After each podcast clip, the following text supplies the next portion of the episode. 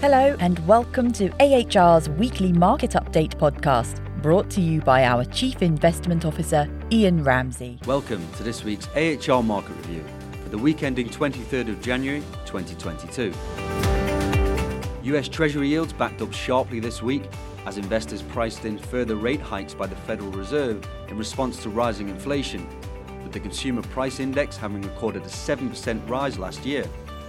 This led to a further sell off in growth and technology stocks, with the latter having fallen close to 12% since their peak last November.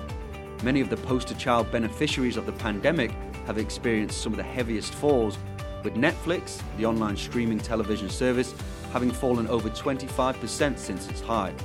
Peloton, the manufacturer of exercise bikes and online cycling classes, has dropped over 30% year to date and a massive 85% since its all time high in January of last year. The weakness in share prices has been more broadly spread this week, not helped by results from Goldman Sachs, which highlighted a huge increase in expenses, rising by 33% over the year, largely due to higher wage demands. However, the investment bank still achieved net profit of the year of $21.2 billion, more than double the level achieved in 2020 and its highest on record.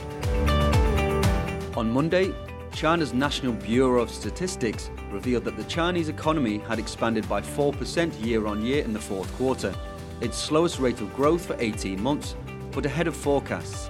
On the same day, the People's Bank of China cut rate interest rates on one year lending facilities to 2.85%, whilst on Thursday, the mortgage lending rate was lowered for the first time in nearly two years. The five year prime rate was lowered to 4.6%, and the one year rate cut to 3.7.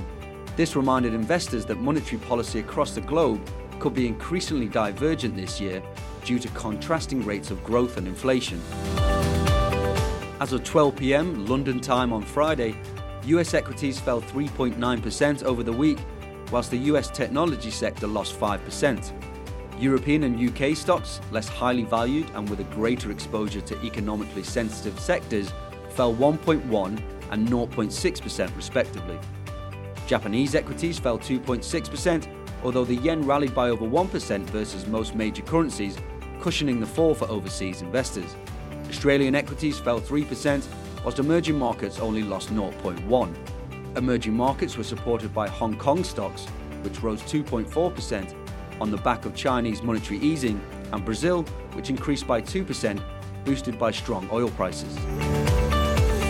10 year US Treasury yields rose to 1.9% before dropping back to 1.78 by Friday, benefiting from risk aversion in stock markets due to inflationary concerns and an increasingly belligerent Russia in respect of a build-up of armed forces on the Ukrainian border.